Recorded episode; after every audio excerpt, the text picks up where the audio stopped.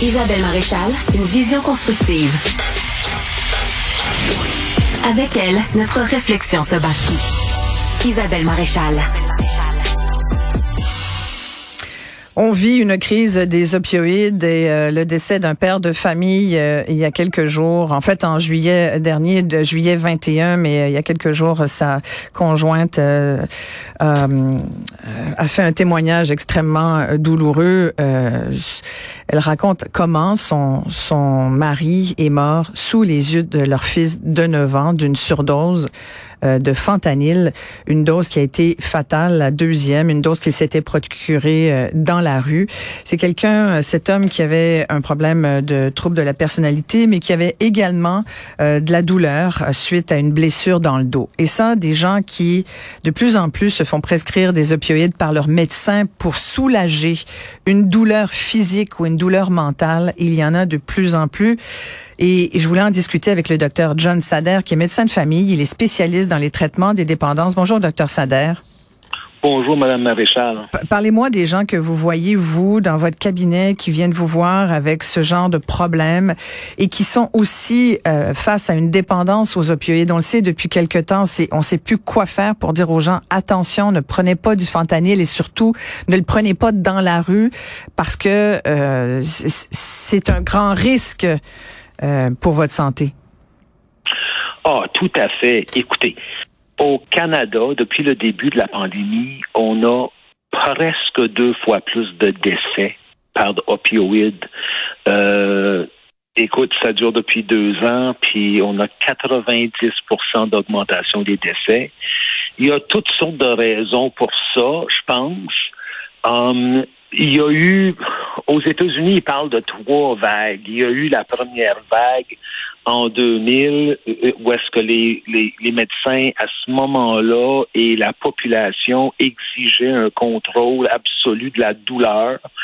Euh, et donc, il y a eu beaucoup d'opiacés de prescrits.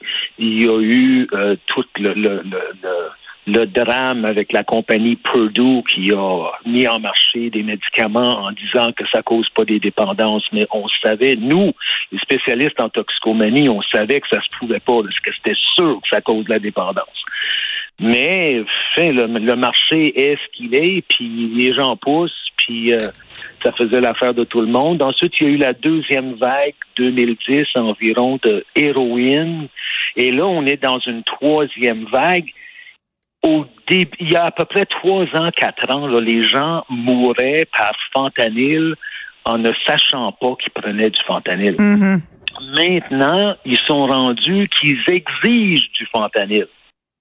Alors, ça, c'est des, ça, c'est des gens ordinaires. qui ont et, pourquoi, pourquoi le fentanyl Quelle est l'action du fentanyl Il est tellement plus puissant et c'est tellement plus facile à faire voyager. On peut, on peut, écoute, c'est comme, c'est pas comme une lettre à la poste, c'est une lettre à la poste. Il y a du fentanyl qui peut rentrer au pays par courrier. OK? C'est tellement concentré qu'ils peuvent imbiber du papier avec ça, ça paraît pas.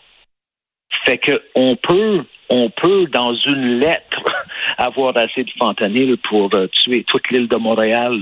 C'est oh, incroyablement fort et ça coûte pas cher. Puis c'est pas les, les, mêmes problèmes de transport que l'héroïne. Il faut l'empacter, il faut faire traverser les douanes, il faut. Tu il y a tout ça là. Là, c'est facile. Alors, c'est devenu la drogue, c'est la facilité. Donc, plus que c'est facile, les gens sont devenus habitués à en prendre parce que leur héroïne en était contaminée. Puis là, ils veulent ça. En même temps, en médecine, on s'en sert pour les grosses douleurs. Voilà. Mais les médecins, ce qu'on doit faire quand on décide, il faut choisir notre patient. Si on a un patient qui a des antécédents de dépendance, comme pauvre Monsieur Richard, qui avait des problèmes déjà avec l'Ativan, mm puis avec euh, le Xanax, ouais. ben c'est ça. Fait qu'il se présente avec une grosse douleur. Déjà, non seulement il y a la douleur physique, mais il y a la douleur morale. Et il faut pas traiter la douleur morale avec des médicaments. Il faut traiter ça avec de la compassion. Il y a plein d'autres moyens que des pilules. Euh, en même temps, docteur. Sader, quand quand quand euh, sa conjointe dit il était devenu accro et sa vie a basculé parce que son médecin à un moment donné il a mis fin à la prescription puis il a dit ok plus de Xanax, plus d'activant, là certainement pas de fentanyl. Il s'est laissé, il, s'est retrouvé tout seul face à son Mhm. enjeu de toxicomanie et c'est ça qui marche pas, docteur Sader. On peut pas dire, Mhm. euh, prescrire à des gens des opioïdes puis soudainement leur retirer sans s'attendre à ce qu'ils Ben, se en fait- retournent vers le marché fait, noir. Sans, sans connaître les détails du dossier, là, euh, peut-être que son médecin, je, tu sais, je veux prendre le côté de personne, là. Ouais, Peut-être que le médecin ne savait pas à quel point que monsieur était dépendant. exact. Si ouais. monsieur a une dépendance au fentanyl qu'il a développé, euh, ben à ce moment-là, on a des outils. Il y a la méthadone, il y a du suboxone, et il y a des nouveaux outils, il y a le sublocade. Il y a plein de choses qu'on peut offrir à ces gens-là pour les maintenir, pour qui sont moins dépendogènes, moins problématiques. Il faut, il faut augmenter la prescription de ça quand on a quelqu'un qui a un problème de dépendance. Juste arrêter les choses puis le mettre en, en, en cold turkey, là, tu sais, comme une poule euh, déplumée. Arrêtez, euh, Fred. Setneck, là, ça, ça marche pas trop, ça. Mais comment, docteur Sader, c'est votre spécialité, euh, le traitement des dépendances. Comment on peut aider quelqu'un qui est accro au fentanyl, par exemple, mais, mais aux opioïdes? Parce que de plus en plus de gens, on traite tellement mal la douleur au Québec, il y a de plus en plus de gens qui deviennent, qui en prennent, euh, et qui finissent par tomber dans une certaine dépendance. Euh, ou- oui, quand la douleur est vraiment de la douleur pure, puis que les gens prennent la dose nécessaire et pas plus, ils deviennent pas dépendants. Il faut pas, faut pas démoniser le médicament. Il faut voir le contexte dans son ensemble. Il y a une chose qui est un peu universelle. La- la- il y a la douleur, mais il y a la souffrance. Malheureusement, la souffrance intervient sur la douleur et l'augmente. Et il y a beaucoup de gens qui prennent plus parce qu'ils souffrent. Imaginez un jeune joueur de hockey qui a tout investi dans son hockey, puis il est junior majeur, puis là, il déchire son genou. Ben, c'est bien de valeur. Il va avoir la douleur du genou, mais il va avoir la souffrance que mes rêves sont disparus. Je suis pas Andrei Markov. On va pas m'opérer cinq fois. On va pas m'investir en moi. J'ai pas fait assez attention dans mes études. Qu'est-ce que je vais faire? Je vais aller travailler chez McDo. Moi, je me voyais comme le prochain Sidney Crosby. Ouais. Fait que quelqu'un comme ça, il faut avoir la sagesse et être suffisamment perspicace pour réaliser que ce bonhomme-là, c'est peut-être pas une bonne idée de le mettre sur les opiacés, par exemple. Est-ce que vous pensez qu'on est est-ce que vous pensez, docteur Sader, en terminant, qu'on est à un point au Québec, là, c'est tellement un enjeu de santé publique, là. Est-ce que, que- qu'est-ce qu'on devrait faire au Québec qu'on ne Ben, fait pas? On, on, on, essaye de le faire, on essaye de sensibiliser les gens. Il y a beaucoup de travailleurs sur le terrain qui sont ouverts de plus en plus. C'est sûr que des médecins sont pas tous à l'aise de donner ces médicaments-là, mais il y a des formations qui se font, c'est facile et il faut aborder ça comme il faut. Moi, je veux ajouter une chose avant qu'on parte, Isabelle Hmm. c'est qu'il y a dans tous les pharmacies au Québec, ça fait presque dix ans, il y a des kits de Narcan. Le Narcan, c'est l'antidote au fentanyl, à toutes les opiacés en cas d'overdose.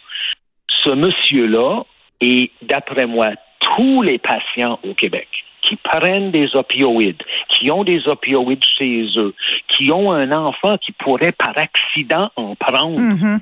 Ou un party d'enfants que ils ont fouillé dans la pharmacie de maman papa puis ils ont pris des choses parce qu'ils trouvaient que ce serait drôle. Tout le monde devrait avoir qui prend des opioïdes devrait avoir un kit d'opioïdes, de anti-opioïdes, du Narcan sur lui et dans sa maison dans la pharmacie en cas où. Tout le monde. Tout le monde au Québec devrait avoir un kit anti-fentanyl, anti-opioïde. C'est important ce que vous nous dites. Ouais, Narcan. Narcan, c'est gratuit dans les pharmacies. Et, et même des gens qui sont pas dépendants parce que des accidents arrivent. ce monsieur-là avait fait un overdose deux, trois jours avant. Mm. Il aurait dû avoir un kit de narcan chez lui. Fait que quand il commençait à perdre connaissance, tu, lui donnes sa dose, c'est intranasal, c'est facile. Puis ça va, ça va gagner du temps pour que les ambulanciers arrivent. Puis rendu là, puis même après juste la première overdose, il aurait, il aurait idéalement été référé à un médecin qui allait le mettre sur Suboxone, par exemple. Ça va soulager ses douleurs.